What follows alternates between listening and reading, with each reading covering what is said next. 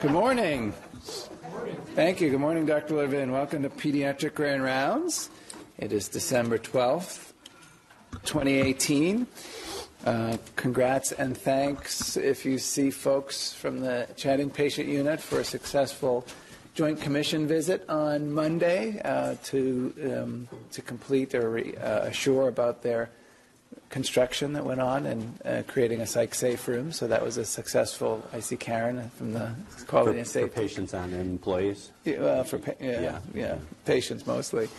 So um, so um, that's a kudos, uh, a thank you, and hopefully many of you who are eligible are receiving in hand your um, thank you, your holiday thank you checks that Joanne mentioned in her email and journal recently.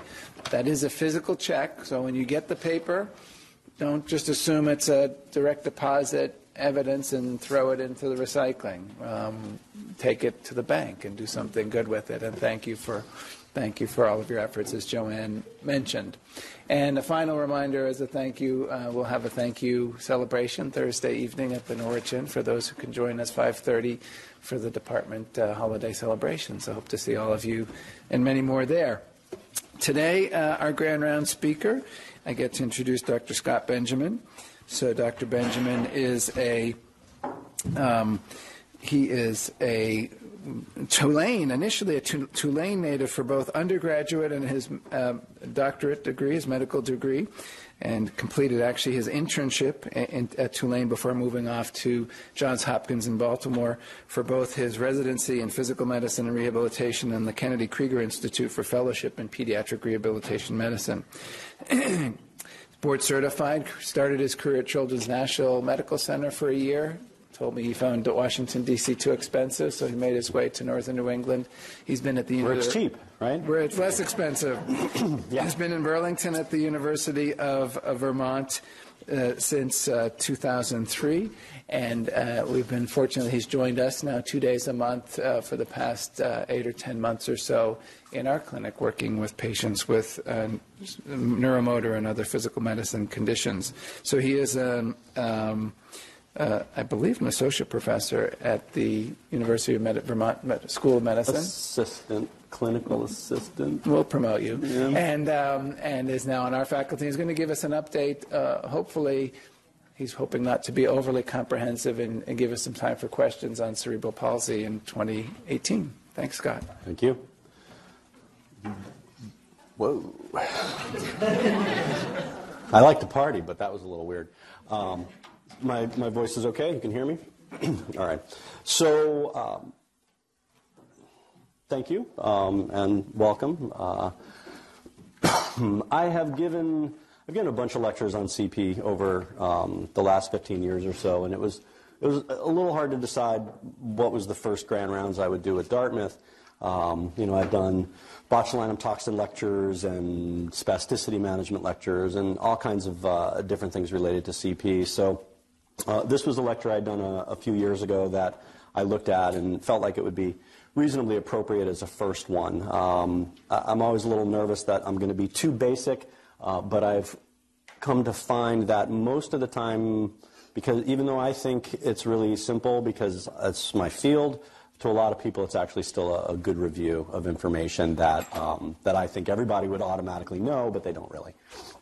Um, so I'm going to attempt to define cerebral palsy, uh, give some basic classifications, review some uh, imaging that we might see with cerebral palsy, uh, describe the movement problems, and then various treatment options. It's a lot of information. There's about 90 slides. I might skip some um, just to kind of keep things moving. So the definition, I'll, I'll just let you read, but it's a, a permanent disorder um, that affects movement, posture, activity, uh, can affect um, cognition, um, hearing, vision, um, any various combination or version of those things can present. So you can have somebody who's quite uh, motor impaired, who's cognitively very intact. You can have somebody who's very motor, uh, that's pretty motor able, but has a lot of learning and, and cognitive disability, behavioral problems. Um, so when using the term cerebral palsy, it's pretty vague, and uh, it's one of those kind of garbage can phrases that um, there can be so many different combinations of what cerebral palsy means. and parents will sometimes uh, be scared that you say, you know, your kid has CP and they don't know what that means. It's progressive. They're going to die. Um, so you, a lot of education early on around um, that. That's a very general term. So the goal of this lecture is to teach all of us how to be a little bit more descriptive uh, when we're referring to cerebral palsy because it's it's so it's so vast in its presentation. So the lesions themselves with cerebral palsy are static. So it's not a progressive disorder. There was an injury to the brain at some point before, during, or shortly after birth um, that are, are generally not considered to be progressive in phenomenon. However, the consequences of cerebral palsy and that brain injury can be progressive. So the secondary consequences, musculoskeletal, spasticity, orthopedic. Um, some of the kids that have uh, hydrocephalus, that can be a complicating progressive issue as well and, and can cause more brain injury, though the initial lesion is still static. Um, and then kids that present with seizure disorders, which is obviously a much higher incidence um, in cerebral palsy, about 20 times higher. Um, if seizures are poorly controlled, that can lead to more difficult to developmental issues and even regression in development. But again, the initial injury is static. So if you had a bunch of different doctors, uh, advanced care uh, practitioners looking at a child with cerebral palsy, you might get a bunch of different versions. Oh, they have spastic quadriplegia. Oh, it's hemiplegia. Oh, it's diplegia. What does that mean? Do they have diplegia with superimposed left hemiplegia? So, um, really looking at um, trying to break down what you're truly seeing and, and not just throw a phrase that's not that descriptive. So the motor disorders that come with it can include spasticity, dystonia, mixtures of that, ataxia, combinations of all, arms and legs really stiff, trunk really loose and floppy, particularly early on. So what's the distribution of the findings? Can we describe the movement disorder a little bit more specifically? And then what other issues, uh, including the sensory issues, both tactile sensation, um, hearing, vision, oral motor, deficits, cognitive, behavioral as well. So, committee back in the day kind of got together, trying to figure out how to do this. Um, you can refer to those and look those up. Um, so, continuing with classification, so we discussed the motor abnormalities, which for a rehab doctor, uh, that is a large portion of what I address um, with these folks. Accompanying impairments, so uh, feeding issues, bowel and bladder issues, obviously, uh, continence and constipation and are, are, issues that need to be managed. Um, we'll also uh, look at some quick anatomic neuroimaging findings that are not diagnostic of cerebral palsy but are associated with the risk of cerebral palsy. Um, and then causation and, and timing of injury. Um, discussing the, the nature and, and, typology of motor disorders, uh, high tone versus low tone, and then again, the, the various types of movement problems that we can see, uh, including spasticity, ataxia, dystonia, chorioathetosis. Um, those may be associated with different levels of cognitive impairment as well. For example, chorioathetosis, because it's extrapyramidal and doesn't seem to affect the cortex, they can be severely physically handicapped but very intelligent. And when you look at them, you think that they're very impaired, but the, the lights are shining pretty bright. Um, and then the, the, functional motor abilities, the extent uh, to which they're limited by their motor function, including oral motor and speech. Uh, the accompanying impairments um, that can include later developing musculoskeletal problems, hip dislocations, contractures, things that need to be addressed uh, both from a spasticity management standpoint and um, orthopedically. Um, and then the non-motor issues, uh, which um, I've mentioned. So we'll take a look at some anatomic and neuroimaging um, as well. Uh, so parts of the body affected, um, limbs, trunk, face, um, and we'll look at some imaging. So, you know, early on, premature kids, usually they'll get the ultrasounds and they go through the various grades of intraventricular hemorrhage. Um, those are associated with uh, increasing risk of developing cerebral palsy. So I have met kids that are typical developing who really don't have any significant findings that have had uh, an intraventricular bleed, um, usually a 1 or a 2, and they, they can actually still develop fairly typically. Um, there's uh, increased filling in the ventricle as you get into the, the higher grades. I won't go into too much detail about that. I just wanted you to see some of that stuff. Um, prognosis in 1 and 2 is still pretty good for uh, functional abilities, uh, but as you get up to uh, grade 3, um, they start to have uh, more significant risk of motor impairments, 30 to 40 percent. Um, and, uh, and grade 4, there can be um, a pretty high level of mortality, and um, as much as 90% will have uh, some level of motor disability. Uh, periventricular leukomalacia, again, is not a diagnostic finding. It's an imaging finding. So kids with PVL, this uh, white matter uh, damage around the ventricles, um, are at an increased risk for having motor impairments associated with cerebral palsy. But uh, again, periventricular leukomalacia isn't a diagnosis of CP. It's an imaging finding. Ventriculomegaly can look like hydrocephalus. Um, but basically, it's an enlargement of the ventricles associated with loss of brain parenchyma. So, um, you know, the neuroradiologists will um, be able to tell the difference between those two. Um, when it's truly hydrocephalus, you might see, uh, you know, compression or midline shift. Whereas with just ventricular ventriculomegaly, you'll see enlargement of the ventricles, but um, otherwise, uh, the imaging can look okay. Um, this is hydrocephalus on uh, on ultrasound um, which uh, appears a little bit different. All right, so clearly identifying the cause. So you can't do that really. Sometimes there's a there's a smoking gun. You know, you've got a kid that uh, mom had a lot of hemorrhaging from placenta previa, or they had a cord around their neck, or there was a kinked cord, and you you get some sense that this is what happened. Um, even with the premature births, there's questions of whether or not the prematurity led to the cerebral palsy or whether the event that caused the cerebral palsy led to the premature birth. Um, so sometimes, and most of the time, you, you really don't know exactly what happened. Um, I'm working on a, a, med legal case right now where a kid had uh, your normal jaundice at birth, got treated with lights, went home, and then he spiked to like 39 or 40 and ended up with kernicterus and a brain injury because he had G6PD, and so that's how it happened for them. Um, and he's quite impaired, but smart. Um, so let's go into the motor disorders a little bit more. This is kind of the, the meat and potatoes of, of my work in the office with kids um, that have CP. I do an enormous amount of spasticity management, a lot of injections.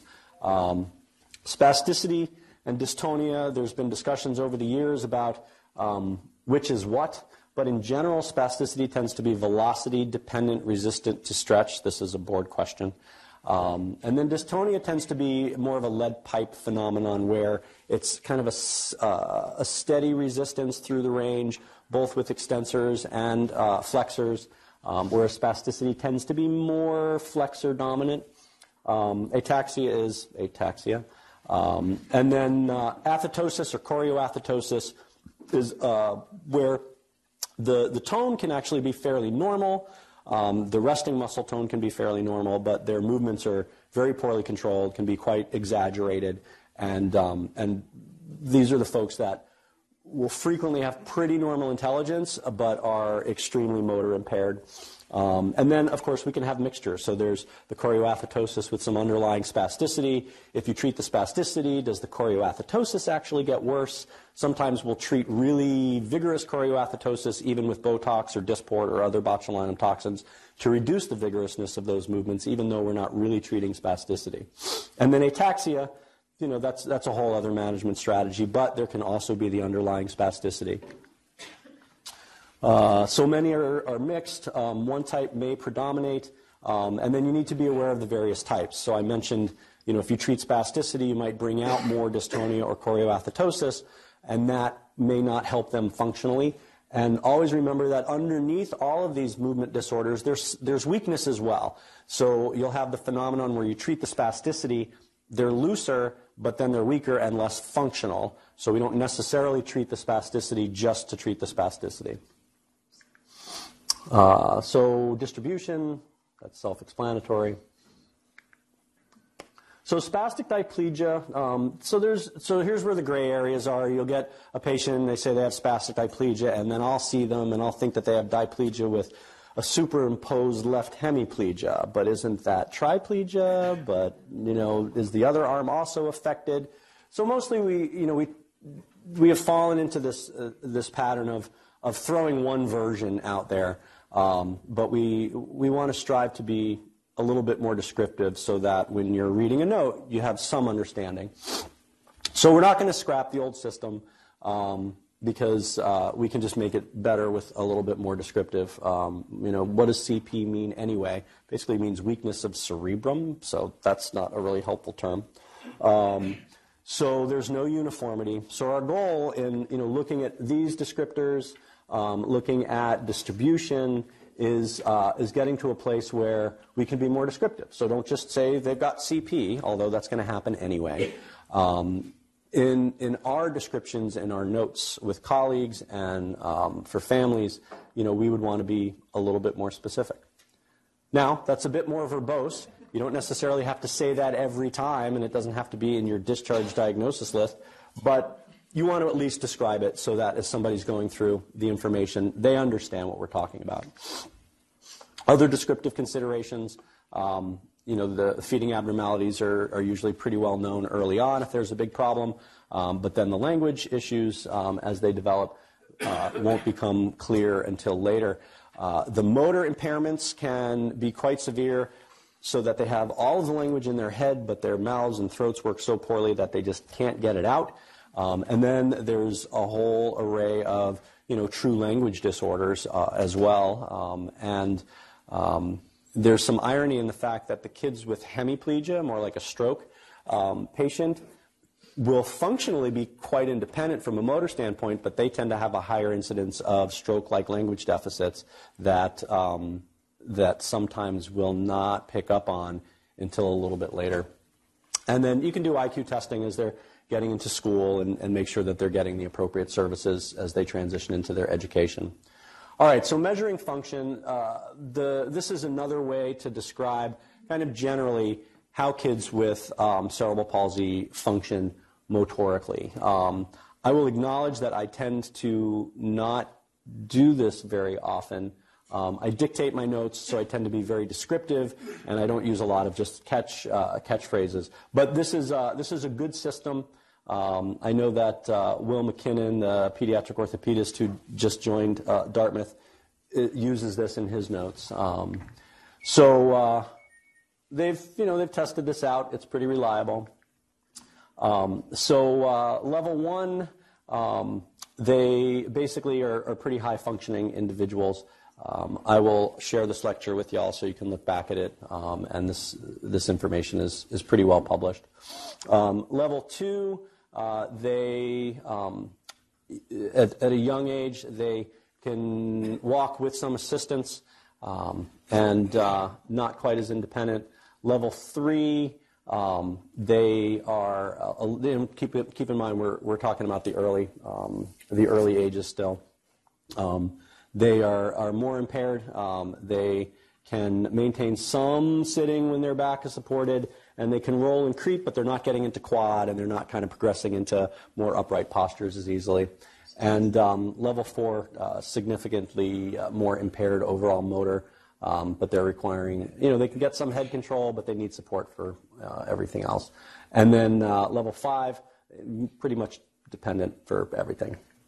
Um, go through, I, I didn't want to add all of it in there because it's too much, but as they get older, you know, the, the kids um, who are at an age where they would be walking, you know, level one, they're walking maybe with some orthotics. Level two, they're wearing AFOs. Maybe they need some crutches. Level three, they need a walker. Level four, a walker or gait trainer. And then level five, they're wheelchair dependent. Um, so, uh, so they remeasure those uh, through, through the age groups. Um, and then the manual ability, uh, a similar classification uh, for upper extremity function. Um, that they measure kids for through 18. Also, fairly well validated. So, level one, again, they handle objects easily, um, and uh, they, they don't have too much limitation with manual chat tasks. Uh, they may have some kind of high level fine motor stuff. level two, they might have some difficulty with pincher, they've got more of a, a gross grasp. Um, certain activities they might uh, avoid because they just can't do it with the fine motor skills.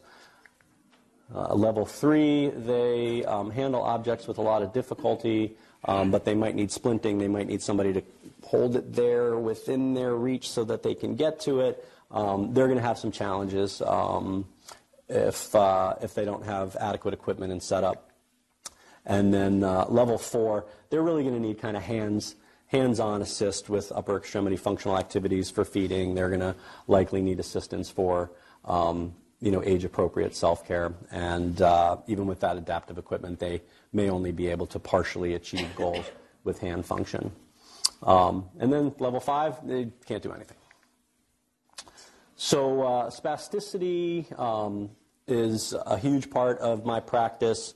Um, I use uh, Dysport, Botox, and Myobloc. Uh, the other commercial uh, brand is Xeomin, which just hasn't um, been a, a, drug that I've used.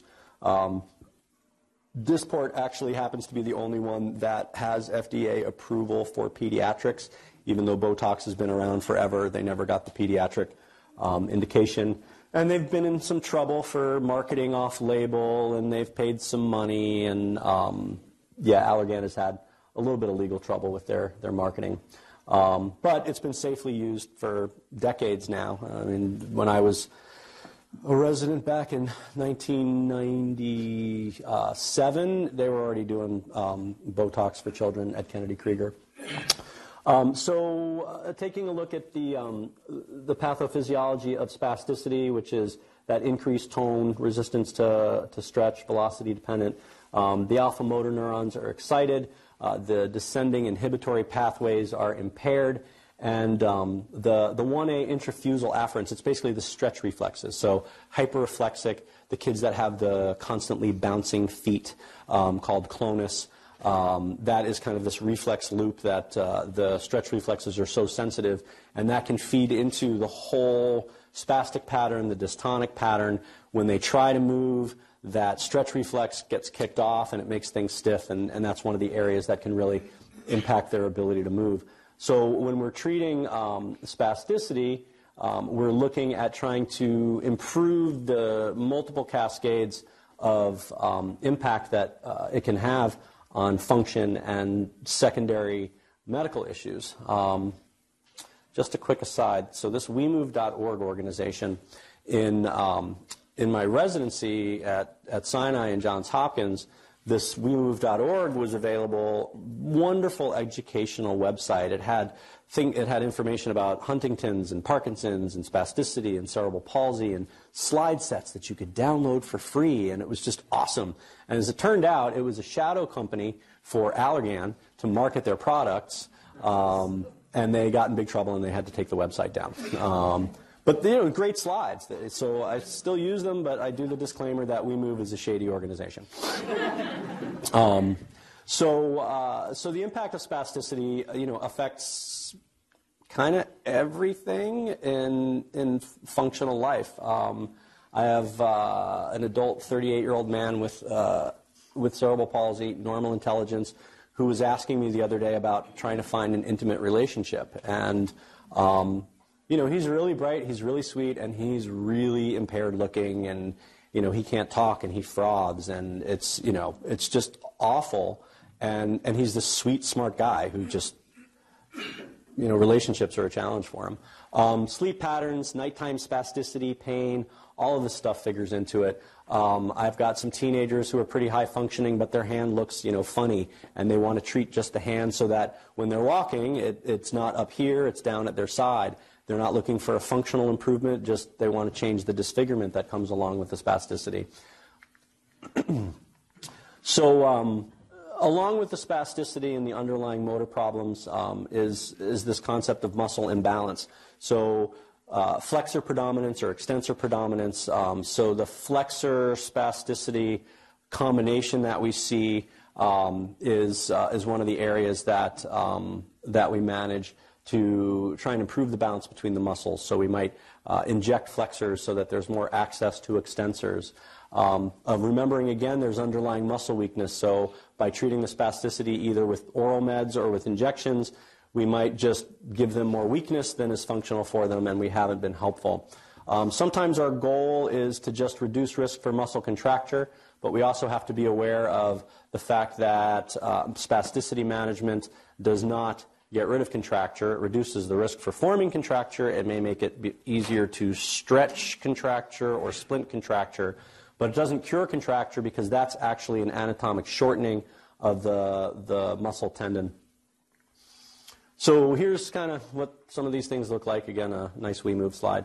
Um, so adducted, internally rotated shoulder, flexed elbow, flexed wrist, flexed fingers. This is probably a completely subluxed wrist. Um, fisted hand, thumb adduction tone, sometimes thumb in palm, um, tightly flexed elbow. These are all things that I treat um, pretty aggressively in the office. Um, I will. I'll say that as I've gotten further in my career, you know, 16, 17 years now, I'm referring for surgery earlier than I used to for some of these things. I would just kind of treat them chronically over and over again and maintain. And then at some point, like, you know, just have plastic surgery, just lengthen all this stuff. Um, and uh, I've been referring more for, uh, for surgical intervention, particularly this longitudinal um, practice with seeing kids that were, you know, six or seven, and I've been seeing them for 10, 12 years. Now they're teenagers. It's like, are we going to keep doing Botox forever? Go have some surgery, and, and you're done growing. Um, so the timing of some of the surgeries as they get older um, to, to try and treat some of the, the contracture formations. Um, so oral medications that we would use to treat spasticity includes this whole list. Um, I, in the little kids, I do tend to shy away from it in general. I will inject them before I will give them um, oral spasticity medications, unless they are really stiff all over, um, because of the obvious things the sedation, the increased trunk weakness, the clouding of their cognition as they're trying to still develop early skills. So, um, so my style of practice is I, I, tend to stay away from the oral medications when they're younger, unless it's one of those really kind of combined spastic dystonic kids that are rigid all the time and uncomfortable. And then I'll, I'll usually throw a little um, benzodiazepines at them first, add some baclofen. Um, and then, of course, now we have the, the cure-all um, with the cannabinoids. So, um, you know, the downsides, uh, so the, there's long acting, short acting. Most of the time, we'll start with Valium. For some of the really more complicated, miserable, stiff, anxious, sweaty, autonomic dysfunction kids, uh, I like Klonopin because it's just a little stronger and lasts longer. Um, it works uh, through brainstem and spinal cord mechanisms, working through the GABA system. Um, obviously, we know what the adverse effects are. It's pretty commonly understood. Um, pretty safe drug. I mean, we know that you know if you're just on benzos, it's pretty hard to truly overdose somebody, um, but we still are careful with our, our pediatric population. uh, oral baclofen, you know, it works through a similar mechanism as the benzodiazepines do um, to uh, to reduce overall tone. Um, dantrium works differently because it tends to be calcium in the sarcoplasmic reticulum. Um, so uh, the excitatory signals are still going down, but it uncouples it from the actual motor contraction. It's a nice adjunctive agent um, to use with the other ones because it's a different pathway. Um, there's a little more risk of weakness with the dantrium. Uh, there's been some uh, history of, liver concerns with dantrium, so you want to measure liver functions and check them a couple of times after initiating it. But it, can be a nice secondary drug. Tizanidine is also one that uh, we use um, pretty frequently. Uh, a lot of times I'll use this on older patients that also have a fair amount of pain because it can have some anti-nociceptive effects as well. Um, and yes, there are people who are on a little bit of baclofen and a little bit of tizanidine, and they get Botox or Dysport injections, and um, and you combine some of these uh, these treatments for the really severe tone problems. well, you can't really see that very well. so a lot of the kids will be on uh, clonidine is kind of a combo. Sleep medicine reduce uh, reduce their their tone. Kids that have a little bit of autonomic um, instability with the really severe um, brain injuries. Um, i don't tend to use a lot of this but i'll see that uh, not uncommonly pediatricians or neurologists will have already put them on clonidine and then we can add other things as secondary agents so here's all the, the in, injection options. Phenol, which was used a lot more before the botulinum toxins came around. These are the commercially available brands. I use a lot of Dysport because it's got the FDA approval um, for kids, so just kind of from a med legal standpoint, um, it's a good choice.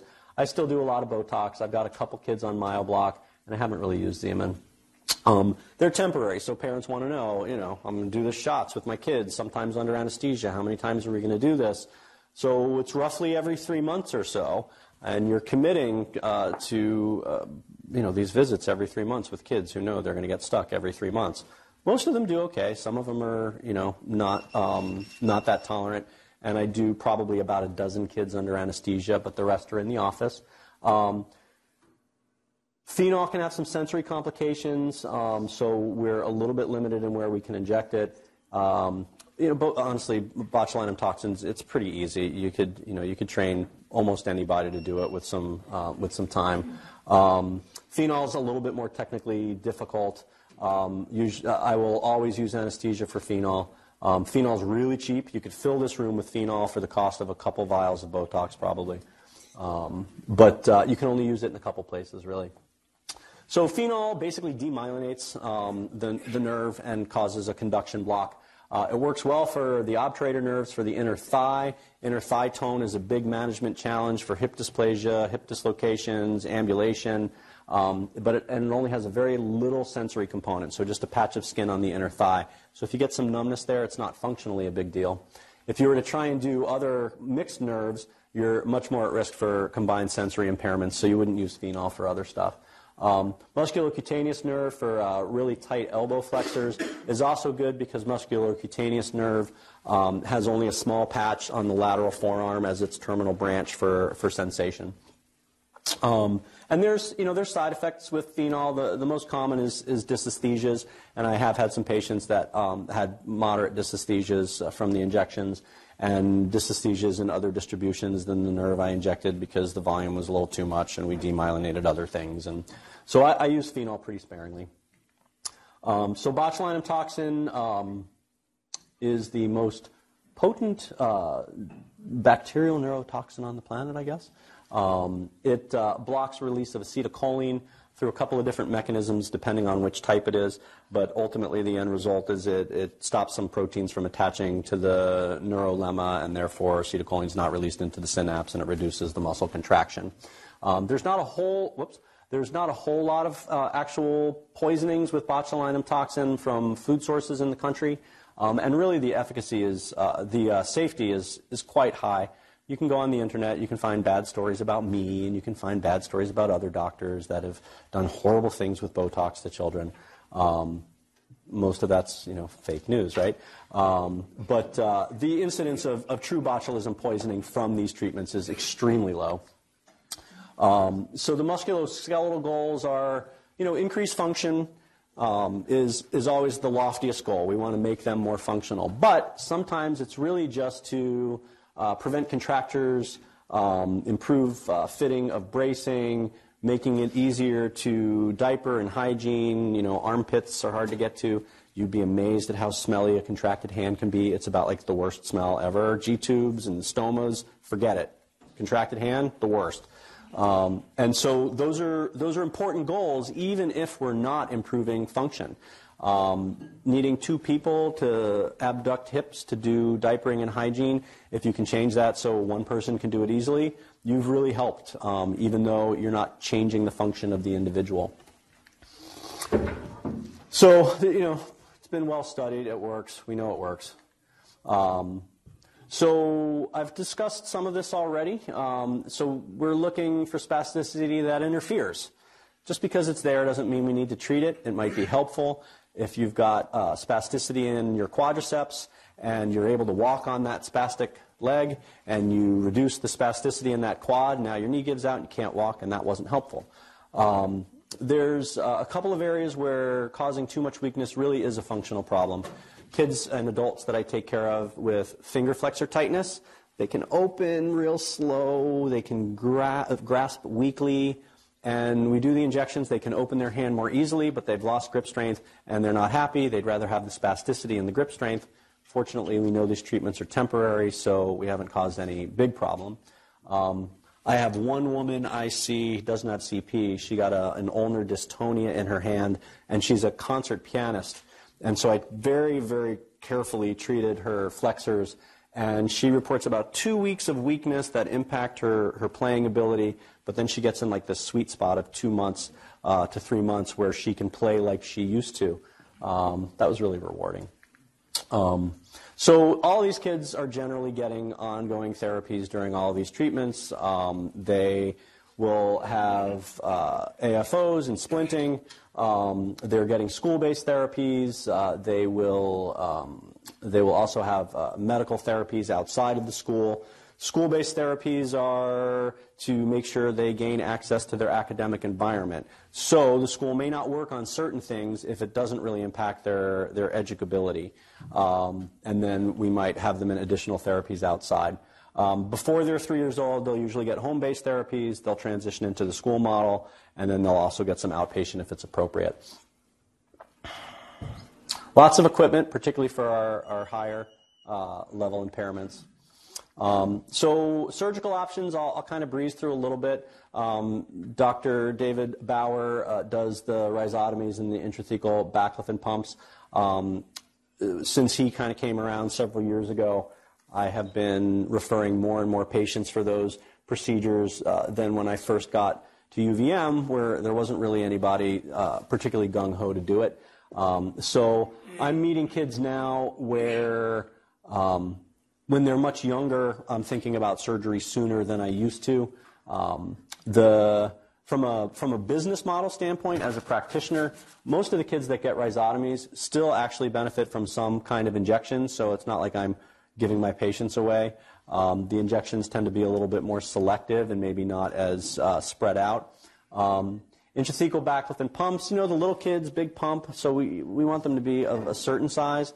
But for the kids with really severe spasticity, um, you know, I can't inject everything uh, because you end up spreading the dose out too thin and it's not that effective.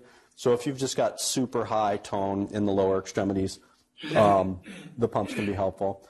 Orthopedic surgery is not for spasticity, it's for the contractures related um, to the spasticity as, as a secondary musculoskeletal consequence. So rhizotomy, um, I don't know if, if Dr. Bauer has ever given a lecture about that.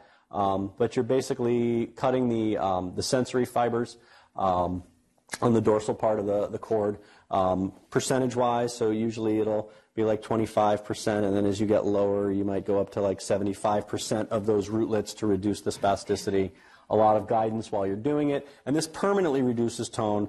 There's a long recovery afterwards, a lot of weakness. Initially, the criteria um, used to be uh, kind of this pure spasticity, strong kids who can walk, but you know, spastic diplegia tend to be the premature kids with pure spasticity, not mixed movement. But as time has gone on, um, the the reality is that kids who are less functional, kids who are more spastic and less likely to ambulate, they can still benefit from this because it's a permanent improvement in their lower extremity spasticity. Even if it's not, again, for a functional improvement, it can reduce a lot of the burdens of that spasticity. So, uh, so I know that uh, David uh, Bauer and I have have been seeing kids and referring kids more at um, uh, at it that have more severe spasticity than we used to when it was kind of the the GMFCS uh, kids who were like two and three who could walk with equipment and braces, and we were going to make that better. So um, the orthopedic surgeries, three major goals uh, are to improve muscle. Um, imbalance. Uh, one of the typical surgeries is a split tibialis anterior tendon transfer. So the dorsiflexor of the foot attaches medially. They'll split it, put half of it laterally, and then when that muscle in, uh, engages, the foot won't roll in as much. It'll be more in midline. So that's one of the ways to improve balance. Um, prevent bony deformity. So in the hips in particular, um, adductor releases, hamstring releases. Um, and uh, flexor releases to reduce the spasticity that's, that's literally kind of pulling that hip up out of the socket. Um, so I'll do uh, injections for those muscle groups, but if they're progressing into dysplasia or subluxation despite those injections, um, I will uh, refer them for orthopedic intervention sooner. And then correct bony deformity um, is uh, looking at um, femoral derotational osteotomies, cut the femur, rotate the femoral head back into the socket, sometimes build up the acetabulum, and, um, and get things back in place. Um, tibial torsion, where the tibia rotates usually inward, but sometimes outward. Cut the tibia, rotate it out, get things in better alignment so that it doesn't feed into other kinetic movement problems. Um, then there's just the, you know, the, the, the, lengthening surgeries. A lot of Achilles tendon lengthenings are very common in the cerebral palsy population because they develop plantar flexion contractures, uh, hamstring uh, releases, um, some of these other um, bony uh, surgeries that I mentioned. Um, there's one boy that I've taken care of for years who just under, and he had a terrible, terrible crouched gait. He was really low, like down at 45, 50 degrees. Um, you don't want to lengthen that hamstring too much because then it's too weak. So he got a hamstring lengthening with a distal femoral lengthening osteotomy, where they where they cut uh, you know kind of a pie shape out. They actually rotate the condyle back into an anatomic position so that the knee gets fully extended. And we've been waiting years to do this for this kid. And he had it done a few months ago, and now he's like standing up straight. He's not crouched anymore. Um, and it was a beautiful orthopedic intervention. Nothing that I could accomplish for sure. Um, sometimes they'll fuse a joint really bad. Um, ankles, uh, they might fuse. Later in life, some of these folks will get horrible arthritic problems, um, and, uh, and doing joint fusions might be appropriate. All right, so that's a lot of information, I know. Um, so the, the keys to successful intervention with all of these things, so spasticity, injections, oral meds, surgery, pumps, all of this stuff, is defining the patient's goals.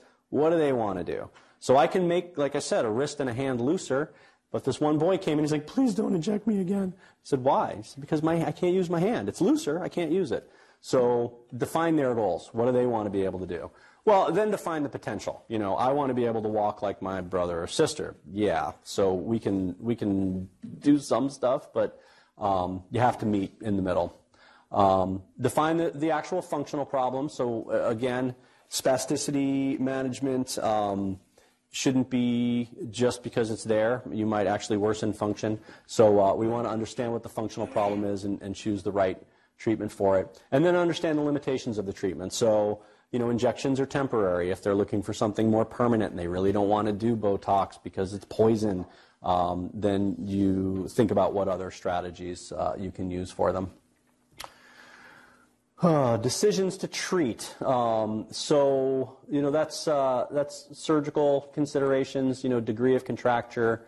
Um, can, uh, can they use the joint within a functional range? Um, and do we believe that surgery will improve the natural history of, um, of progression uh, of disability? Mm-hmm. Kind of talked about this already. Um, some, some of these slides are redundant-ish. Um, mm-hmm, yep. this is an old school splint. I don't even know if they still use stuff exactly like that anymore, but that was kind of your, your typical Aton brace after adductor releases, hamstring releases, hip flexor releases, Achilles releases. You would end up in this thing for a little while. Uh, tendon transfers I kind of talked about already. Um, they, we do have uh, I don't know if anybody here is, is doing this kind of stuff. Donald Laub, who was at UVM and um, left under a, a, cloud of oppression, um, does, uh, does spasticity stuff um, in the upper extremity. So um, wrist flexor releases, tendon transfers, um, finger flexor releases. Uh, so I know I talk a lot about the lower extremities, but there's uh, also upper extremity orthopedic interventions that can be appropriate, though they're a little less common. Uh, we talked about some of the bony surgeries, the tibial, fibular osteotomies, varus derotational, calcaneal. Not very often, but they're, they're in there where they'll do a wedge in the calcaneus to tip that back into alignment as well. Uh, so, all right, they used to be pretty aggressive um, orthopedically, and they would over lengthen, and then the antagonistic muscle would take over, and you would end up causing the exact opposite problem. So as the years have gone on, orthopedists are, are more uh, careful to not over lengthen. Sometimes they'll under lengthen with the expectation that they'll have to lengthen again, but they'd rather do that than really blow it. Um, and then uh, one of the other things with orthopedic intervention is that they used to do surgeries for things like choreoathetosis, and that went really badly because um, you would end up with a worsening movement disorder if you tried to lengthen a muscle in somebody who's not really spastic or dystonic.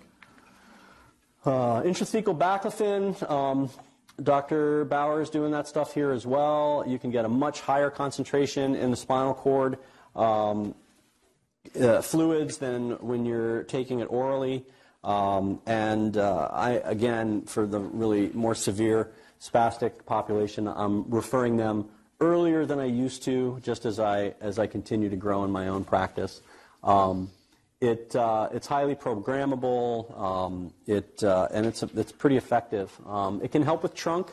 Can't really help with arms too much because by the time you get uh, baclofen up that high, you're starting to get at risk for respiratory suppression and sedation. So it's generally bathing kind of the lower uh, half of the, the spinal fluid and affecting the legs. Uh, side effects, um,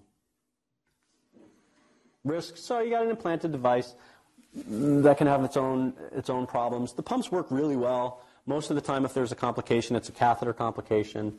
They can overdose. There's risk for death. All right. Yeah, with everything, right? You woke up today, risk for death. All right, so that's a lot of information. Um, so, in summary, you can see that there's a lot of different providers involved. Um, it includes the therapists, it includes the families, it includes surgeons and me and other people.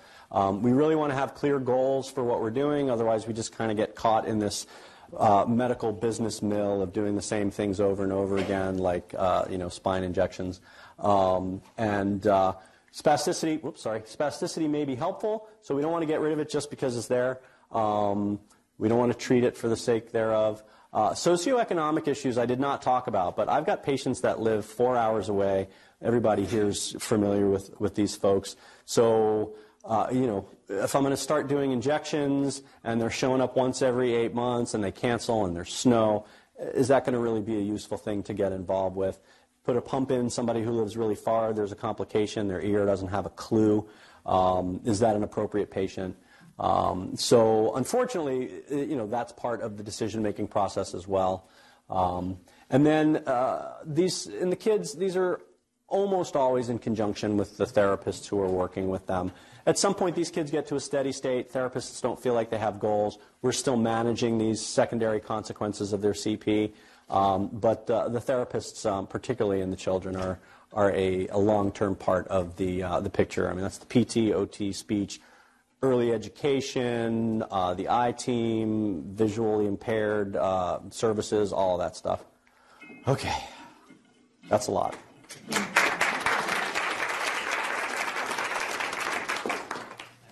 All right, I did leave some time for questions.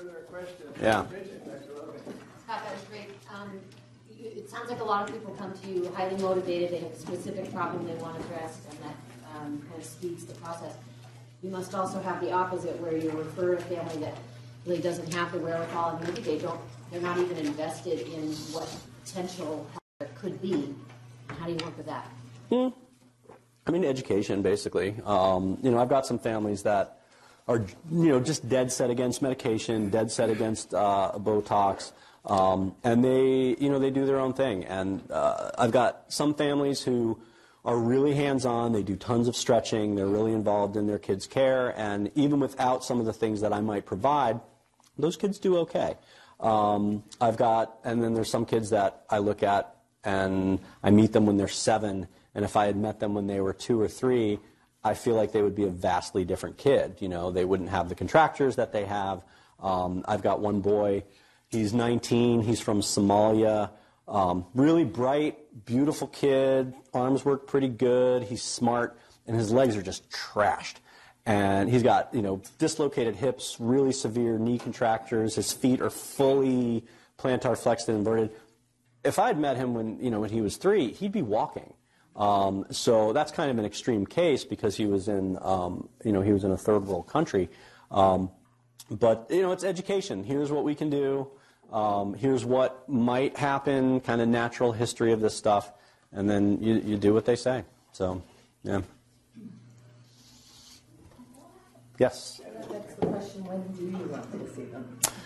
So, um, you know, if, if you know they've got uh, significant neurological injury and impairment, uh, you know, I'll see them as, as young as can be.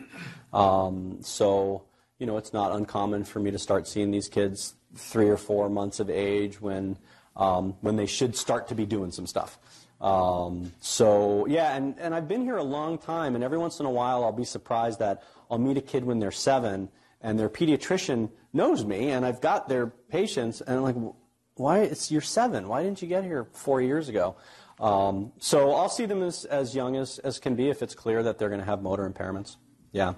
Sometimes there's one doctor in Saranac Lake who, who continually sends me normal children. Um, who are walking and they're you know they're 13 months old and their feet turn in when they're walking and um, so that's on the other extreme um, but I also met an 11 month old girl who was from Saranac Lake, New York, who had congenital hip dislocations that were missed on X-ray, missed by her pediatrician, and now she needed surgery. So, um, so but you can send them pretty young, yeah. Dr. Levin, Van?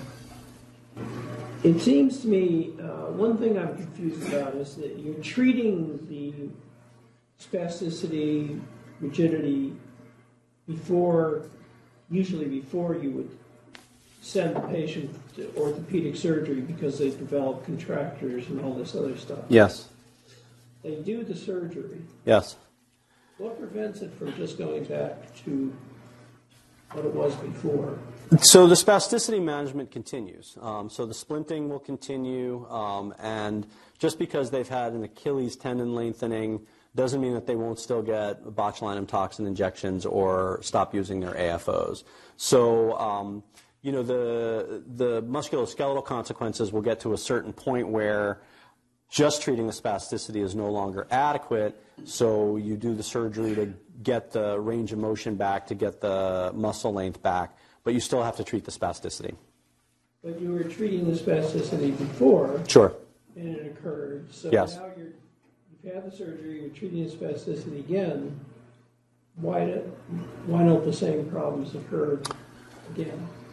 Well, they can. Um, you know, it's uh, that's why it's chronic long-term management. Um, uh, most of the time, folks will need um, folks will need one or two surgeries if they're really severe, two lengthening procedures. Um, you know, sometimes one when they're a little younger, one subsequently. Um, you know, once you do that orthopedic intervention and, and lengthen the, the musculotendinous uh, anatomy, um, if you're maintaining uh, bracing and spasticity management, they're less likely to recur than um, before that initial surgery when, um, when you haven't anatomically just lengthened the structure. Um, but the, the folks that disappear, don't wear their splints, come back to me as 38 year olds, 40 year olds, um, they certainly have had recurrence. Um, but once you've changed that anatomic lengthening, it's, it's generally easier to maintain it than, um, than prior to surgery. Yes. Uh, Thank you very much. Um, I'm a general pediatrician, and so I work a lot with the physical therapists and talk a lot with them. Um, and I've struggled, I can think of two patients off the top of my head, one from about 10 years ago and one that I'm still working with. Um, one of whom the physical therapist wasn't covered because they couldn't get back to baseline function. I'm like, I don't understand. I can't argue with that. They're not going to get back to baseline function because they have functional impairment. And the other one is currently in one of our local elementary schools and can't get physical therapy through school because um, they don't have stairs in the school. Therefore, he is mobile enough Right. to get to his classroom. Right. And I have argued with the school, and to no avail to get him his physical therapy. He gets he goes down to Boston every six months to get phenol and Botox in, mm-hmm. and that seems to be okay. But I can't get the local therapist. So the so the school model of therapy what, that you're describing, they're not completely off base because if they can access their classroom, uh, they've got their mobility device and they can get to where they need to go. Then school-based therapies may not be appropriate for them. Not that it wouldn't be helpful. It would be helpful. Um, but in that situation, because of the model of school-based therapies, you, you do need to look outside of the school for therapies. Um, so, you know, outpatient um, physical therapy in that case should be covered by insurance. Um, one quick thing that I'll mention is, you know, this argument about uh, being able to document ongoing progress in order to justify. Now, there was a case, um, Jimmo versus Sebelius, where uh, they sued Medicare to cover maintenance therapy. Not just maintenance therapy, but therapy that without it, um, the patient might regress. So, um, so there is actually uh, there is actually court precedent to argue for maintenance therapy, even if they're not making progress. And it's even though it was a Medicare case, if it's a Medicaid patient, Medicaid will frequently follow you know the Medicare guidelines. So you can you can make a pretty good legal argument. Um, but yeah, so in that situation where the school's like they don't need more access to their academic environment, then they would go to outpatient. Which, of course, pediatric outpatient services are all over the place in this region, right? yeah, I don't believe we have one at our institution. good. Anybody else? Uh, We've done it. Romano certainly can come down and Okay. continue the conversation. Thank you all. Thank you very much.